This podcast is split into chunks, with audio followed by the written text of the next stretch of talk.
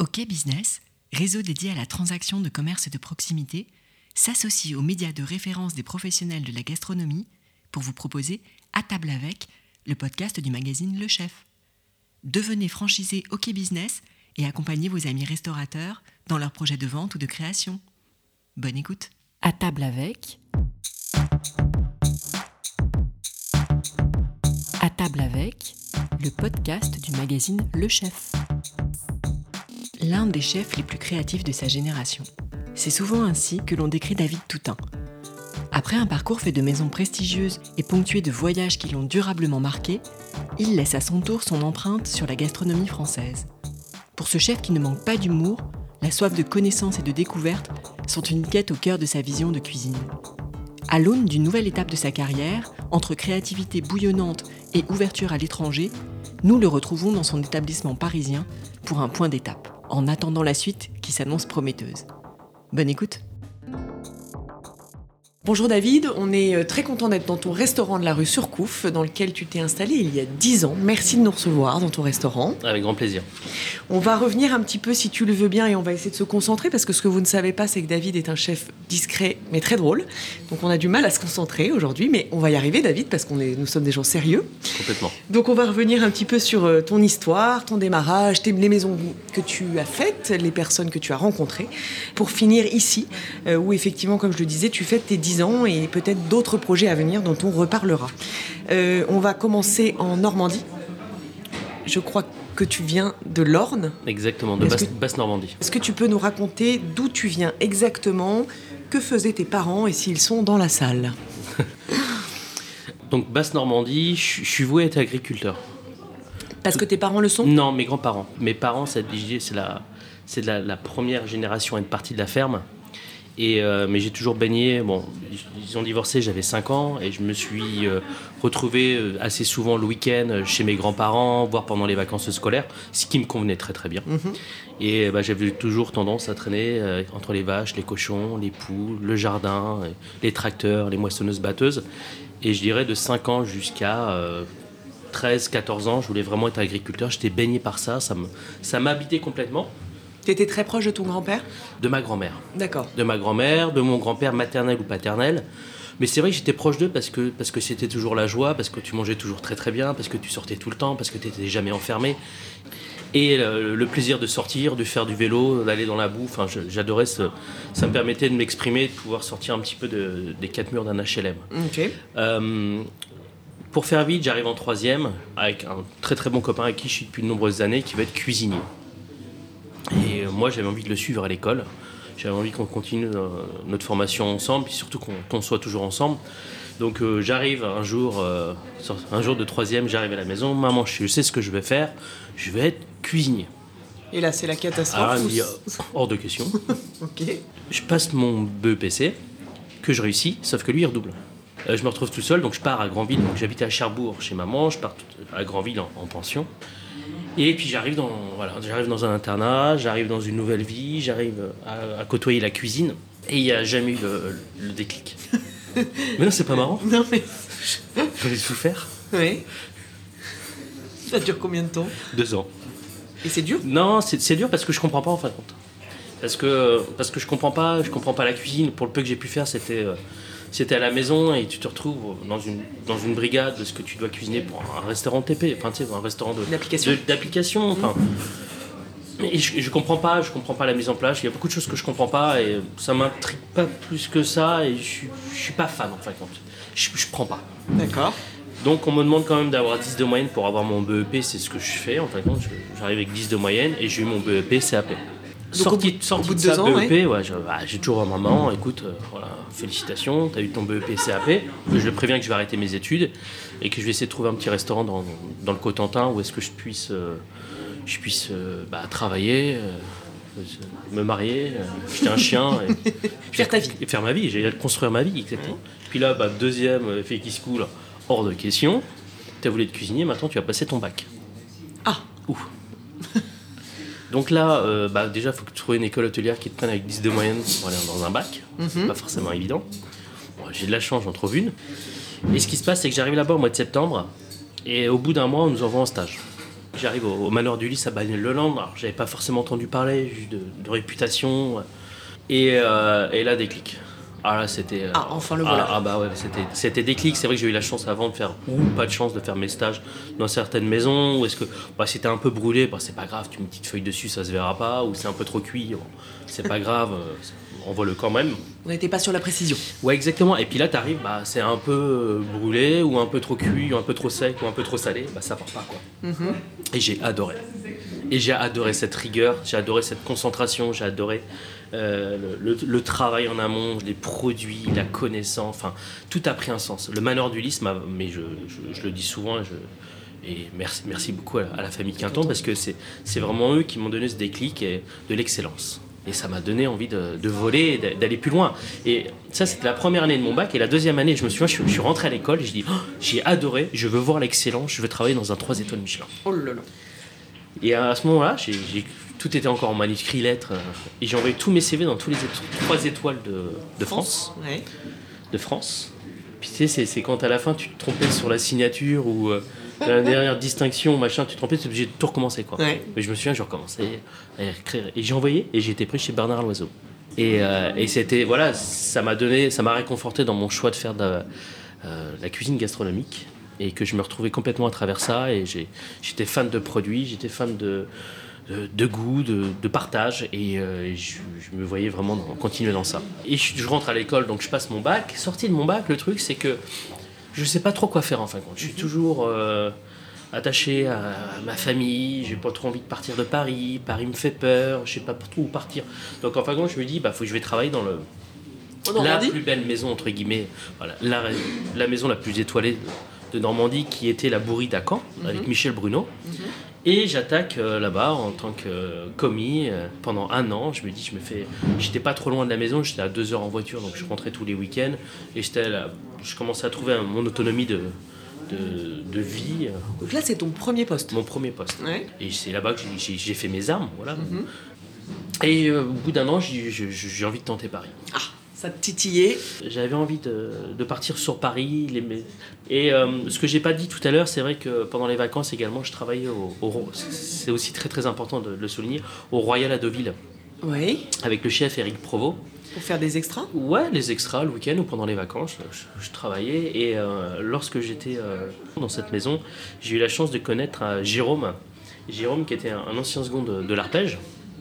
Et avec qui j'ai j'ai tissé des liens et qui m'avait toujours dit, bah écoute, euh, le jour où j'avais pu travailler avec lui, il me dit, le jour où tu vas aller sur Paris, tu me dis, euh, bah, je pourrais essayer de, de te mettre en relation avec l'arpège et, et Parce que pas. quand on écrit ces lettres manuscrites là aux Ouais. trois étoiles Ouais. de France, Oui. on a une réponse à ce lieu où tu vas, mais il y a eu d'autres réponses à, cette- à cette époque-là où Bah, tu. c'était, pas évident parce qu'il fallait se loger. Euh, c'est pas évident, évident parce qu'il fallait se déplacer. Alors c'est vrai que j'ai toujours eu la chance d'avoir mes parents qui étaient là pour me suivre, pour m'accompagner et, et m'y guider. Mais ça, n'a pas toujours été évident. Et lieu, c'était, ils pouvaient me loger, j'étais nourri, j'étais blanchi. Enfin, il y avait quand même quelque chose qui était bien fait pour moi. Euh, un petit cui- cuisinier de 16-17 ans pour, pour- c'était pas, voilà, je, je m'y retrouvais en fin de compte. Ok. Et euh, donc, la bourride, j'ouvre le journal de l'hôtellerie, je regarde les annonces et je trouve une annonce. Pour Je passe un entretien au Jules Verne. Je descends de la Tour Eiffel, coup de téléphone de Jérôme, ce fameux Jérôme. Du Royal Ouais. euh, Et Jérôme me dit bah, écoute, t'es sur Paris Je dis oui, je suis sur Paris, mais écoute, tu passes à l'arpège, tu laisses ton CV, tu viens de ma part. Bah, je, T'étais là. bah, je pars à l'arpège. Voilà. Je pars à l'arpège, je dépose mon CV, et, euh, et puis ça c'est fait. Et euh, remise en question totale. Mhm. Oh, remise en question totale. De ton fait ou de ce Bah, que... de, de, de, de ce que ce je voyais, Mhm. c'était. euh, j'ai- jamais appris comme ça.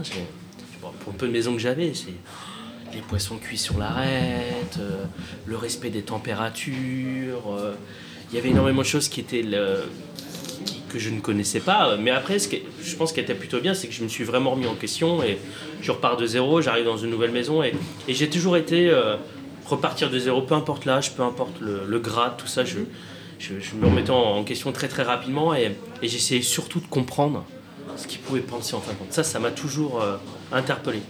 Et euh, puis j'ai grandi, j'ai grandi de, de mois en mois. C'est vrai qu'au bout de quelques mois, je suis passé chef de parti. Mhm. Euh, j'ai adoré comprendre, j'ai adoré cuisiner, j'ai adoré voir les produits. Mais, mais c'est Maintenant, j'en parle, ça fait plus de 20 ans, ça fait 20 ans.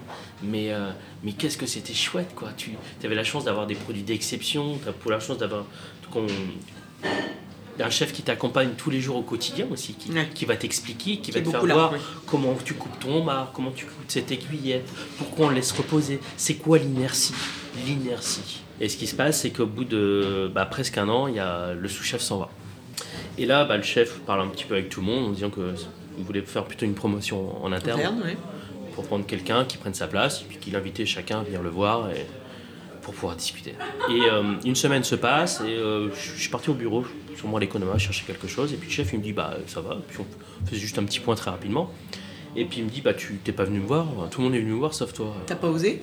Bah non mais qu'est-ce que je vais faire? J'ai 21 ans, euh, ça fait un an que je suis dans la maison. Non mais c'est vrai t'as des chefs de parti qui ont 26, 27 ans, ça fait 3-4 ans qu'ils sont là. Enfin je me sentais pas à ma place et puis et voilà et puis il me dit bah non mais moi je voudrais que ça soit toi.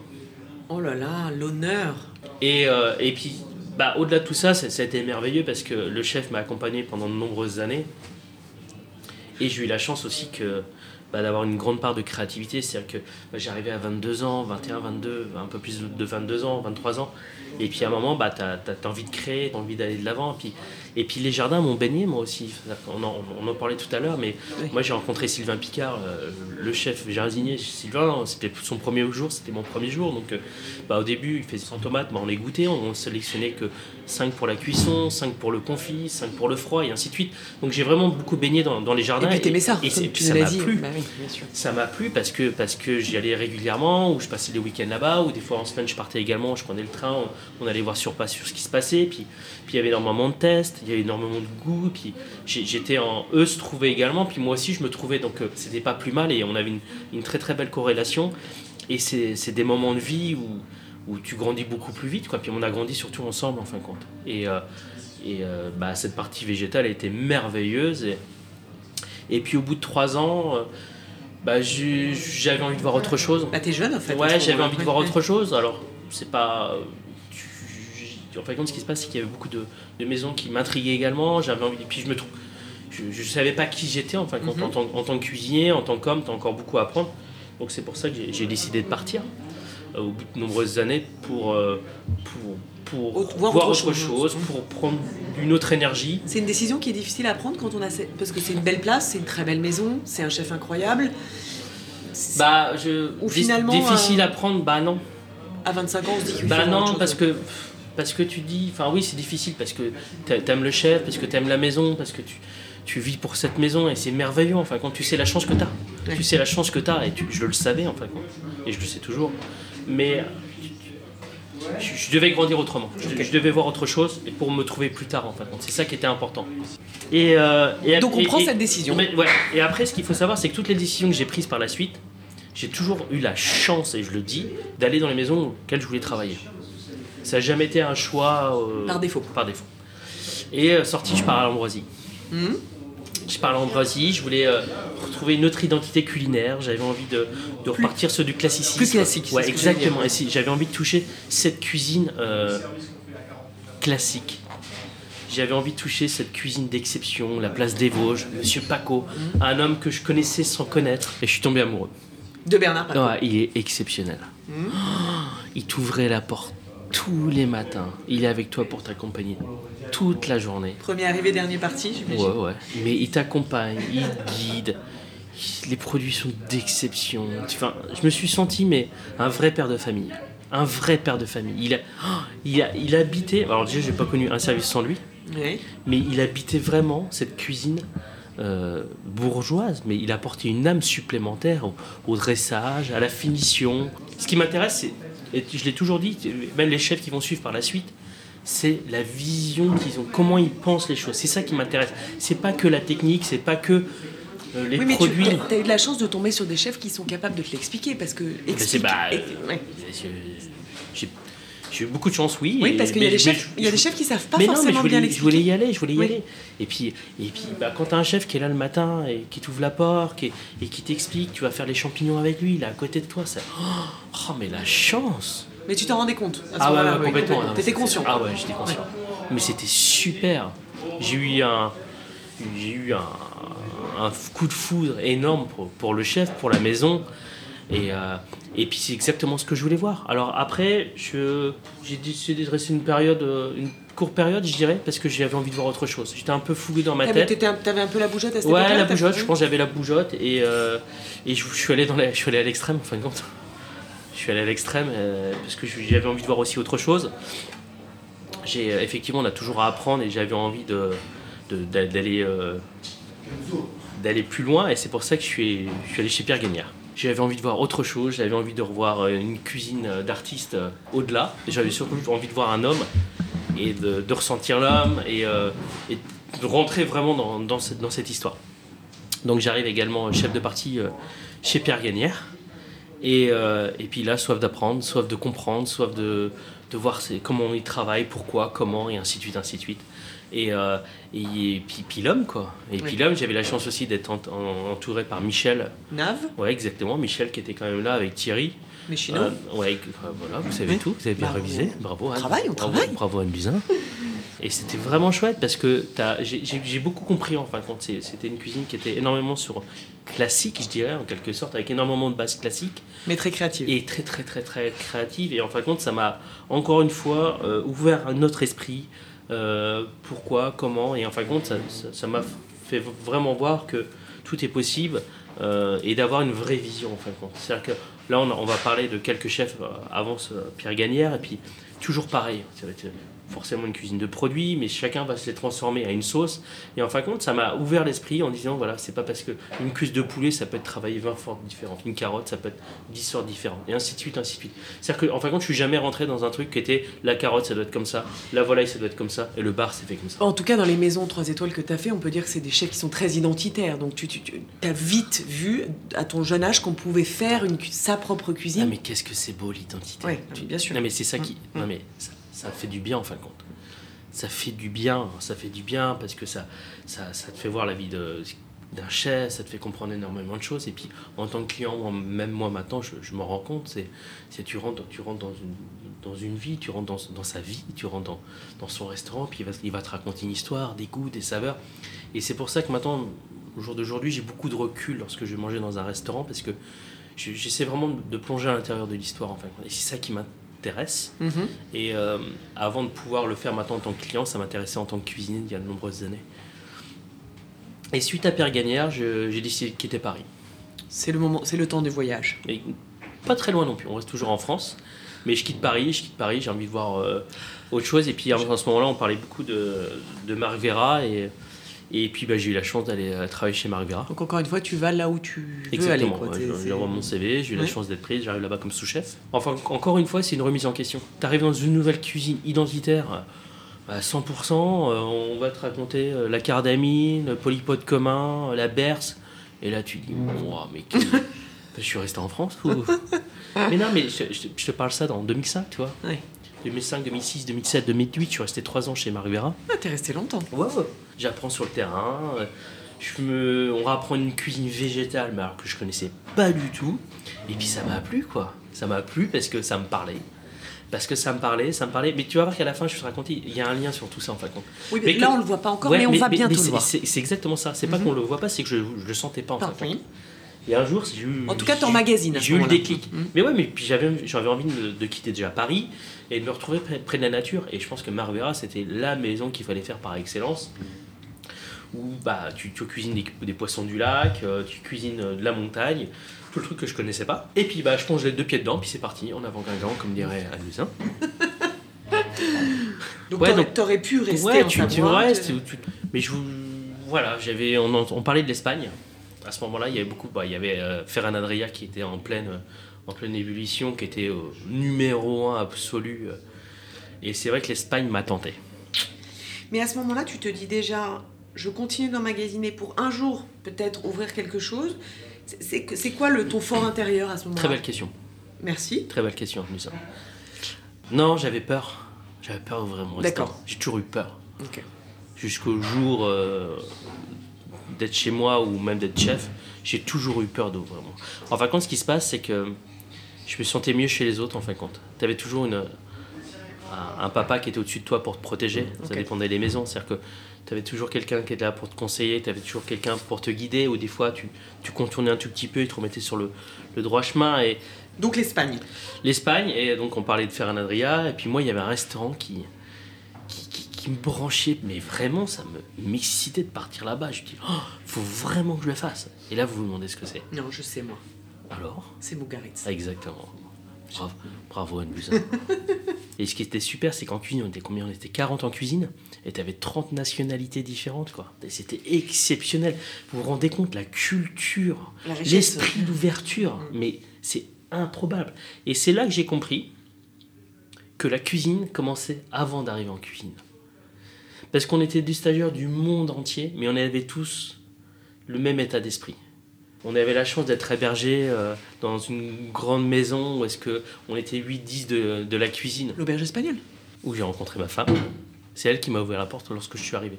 Et j'ai travaillé avec elle euh, au même poste pendant quelques mois. C'est beau cette histoire. Et pourquoi on, a, on quitte l'Espagne? Parce que à un moment- parce qu'à un moment, il faut partir. Bah, j'ai fini mon stage, ça a duré c'est des stages de quelques mois. Euh, comme je disais tout à l'heure, bah, j'ai rencontré Thaï là-bas. Donc ça te marque autant en quelques mois? Ah bah, c'est... Ouais, euh, d'accord. oui, oui, ça marque. Et je me dis, bah là, faut que tu commences à grandir et faut que, ça serait bien que tu prennes une, une place de chef. Place de chef. Où Aucune idée. Quand Je sais pas. Et on va se débrouiller. Et c'est c'est vrai qu'à ce moment-là, moi, j'ai, euh, tout le monde partait vers l'Asie. Beaucoup vers le Japon, les grandes villes asiatiques. Et je sais pas pourquoi, moi, je suis parti. euh, De l'autre New- côté suis parti de l'autre côté. Je suis parti à New York. Oui.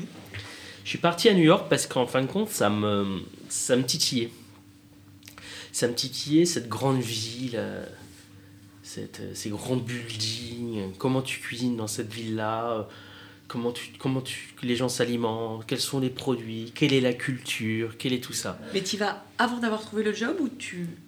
Ah, complètement. D'accord, donc tu vas avec Thaï Non, partez- Non, je pars tout seul. tu pars tout seul Bon, Thaï était sur San Francisco, moi j'étais sur New Ah York. d'accord. Et tu c'est vrai que- trouves vite à New York, tu trouves vite quelque chose Non, Tu profites. Je- J'essaie de me débrouiller. Euh, Thaï est venu me rejoindre quelques mois plus tard. Je suis resté- on est resté quelques mois juste à, regarder, à, surtout comprendre la culture, aller visiter beaucoup les fermes, beaucoup les jardins. Il y a beaucoup de marchés également. Et, euh, et puis j'ai j'ai adoré quoi. Ouais. C'est surtout adoré la culture quoi. Et euh, suite à ça, bah, euh, avec Thaï on s'est mariés. Euh, notre premier enfant est arrivé et suite à tous ces heureux événements, j'ai eu- la chance d'être recruté comme, comme chef au restaurant Corton. J'étais bien, j'étais bien, mais je sentais que C'est pas chez toi. j'étais ouais, et que j'étais plus en- forcément dans l'adéquation. Alors effectivement, j'avais toujours un exécutif au- au-dessus de moi, donc je faisais énormément de suggestions, je faisais énormément d'essais, et c'est des choses que je voyais plutôt bien et je trouvais ça super. Mais en fin de compte, bah il y avait toujours des choses qui changeaient derrière. Ce que je comprends, attends, c'est normal aussi, c'est le boulot quoi. Mais c'était pas toi. Et à un moment, je me suis dit, bah David, je, sens que ça commence à te titiller, mais à un moment, il faudrait peut-être que tu y ailles, quoi. J'ai Laurent Lapère, avec qui je travaillais à l'arpège, euh, qui était euh, directeur de salle de l'arpège, qui m'avait recontacté en disant qu'il y avait un, un restaurant qui allait ouvrir rue Mazarine et qu'il y avait euh, quelque chose à faire là-bas. Et, et en fin de compte, on a décidé de revenir en, en France par rapport à une éducation déjà de nos enfants, par Mhm. rapport à la culture et autres. Donc on a décidé de, hop, de revenir en France et on a ouvert la et Substance. J'étais vraiment prêt. Je me dis, voilà, je, je veux y aller, je veux faire voir ma cuisine. J'étais prêt, j'avais des convictions. Et là, tu arrives d'avoir un piano, mais tu dis, mais c'est quoi ma cuisine? Mais qu'est-ce que je vais faire? Là, il est plus là, le papa au-dessus ah ouais, là, c'est exactement ça en fin de compte. Et ce qui se passe, c'est qu'à la Gaspé Substance, c'est un tout petit restaurant. Et comme c'était un tout petit restaurant, il n'y avait pas beaucoup de place. Au lieu d'acheter des grandes assiettes, on achète plein de petites assiettes.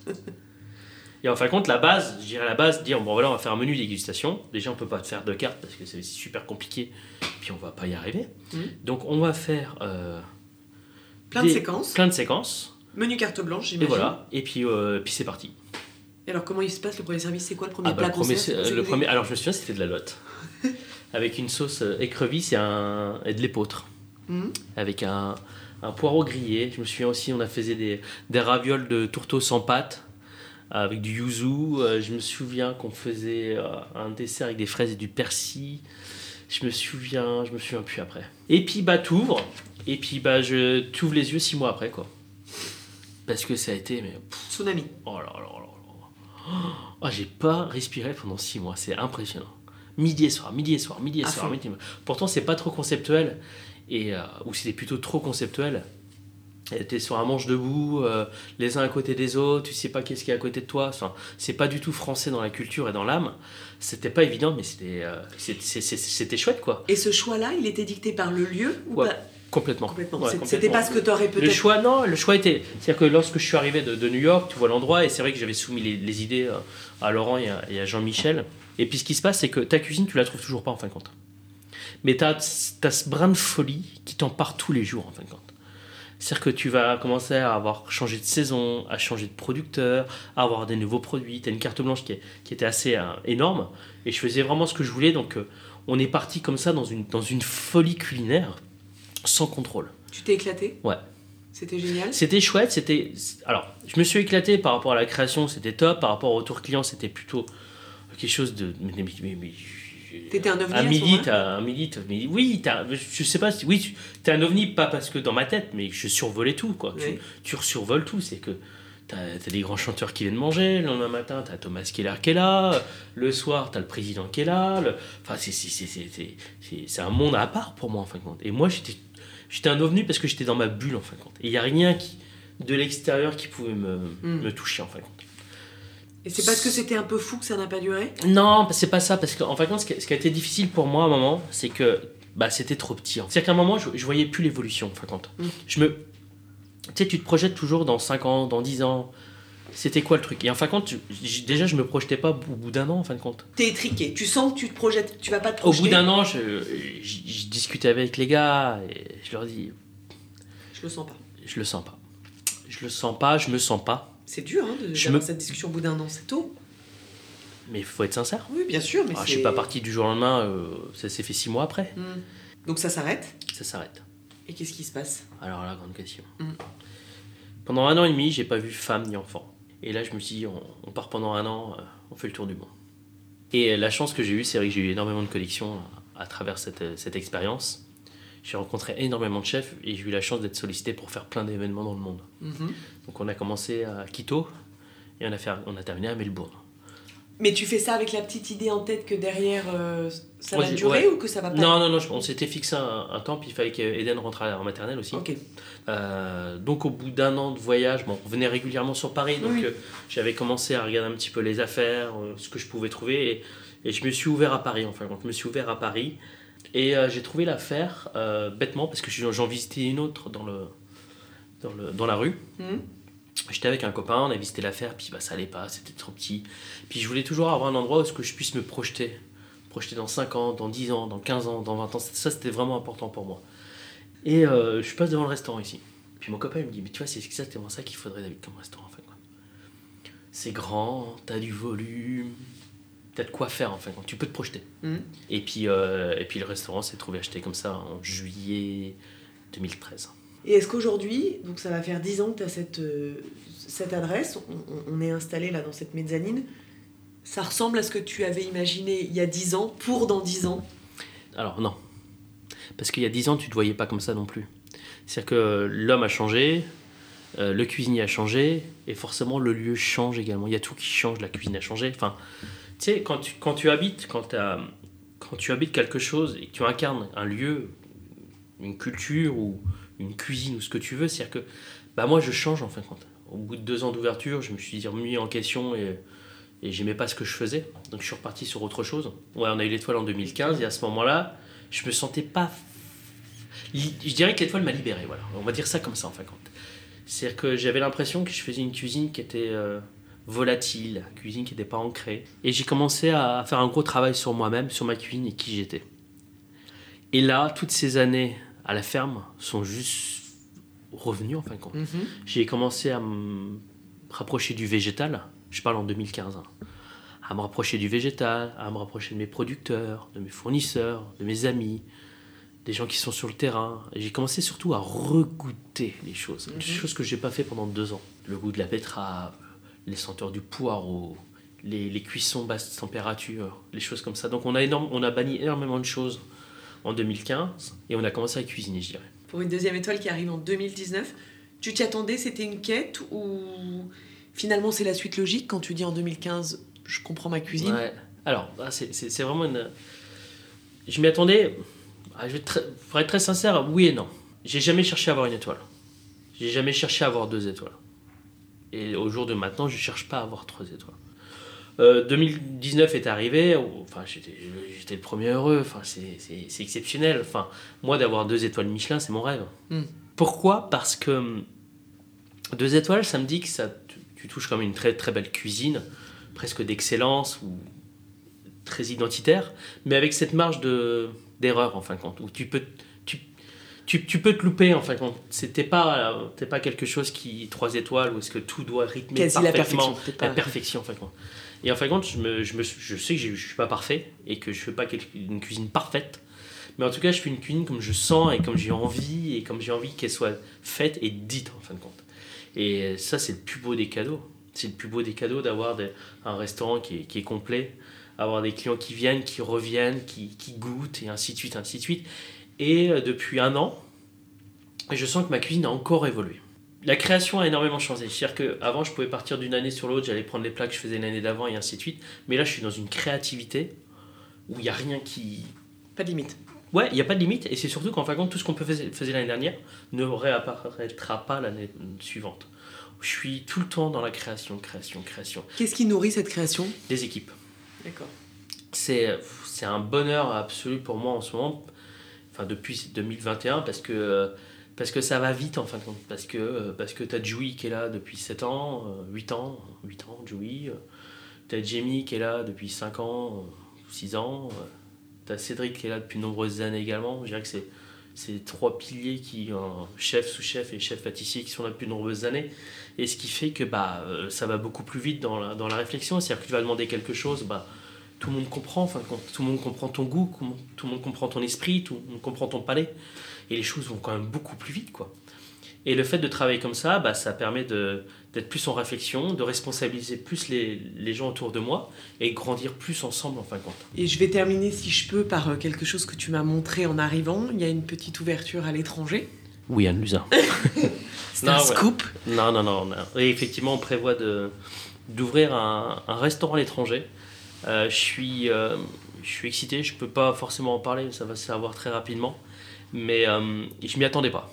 Je m'y attendais pas du tout, j'avais pas forcément l'envie de base. Mhm. Et euh, bah, c'est des clients qui sont venus manger, qui ont beaucoup aimé et qui, quelque chose. Ouais, qui m'ont proposé quelque chose à l'étranger, de, de transmettre cette identité culinaire euh, au-delà des frontières. Mais, mais c'était important parce que j'ai pris mon temps de réflexion et je voulais pas juste faire ce que je faisais ici, leur produire à l'étranger. L'idée, c'était vraiment de travailler locaux, Mhm. donc avec les producteurs sur place. Euh, Sachant qu'on sera très très loin à l'est. ah ouais, on va dire Voilà, on sera très, très, très loin. loin. Donc ce sera en Asie. Et, euh, et on l'a construit comme ça, on a construit le restaurant comme ça, on a con- construit la cuisine comme ça.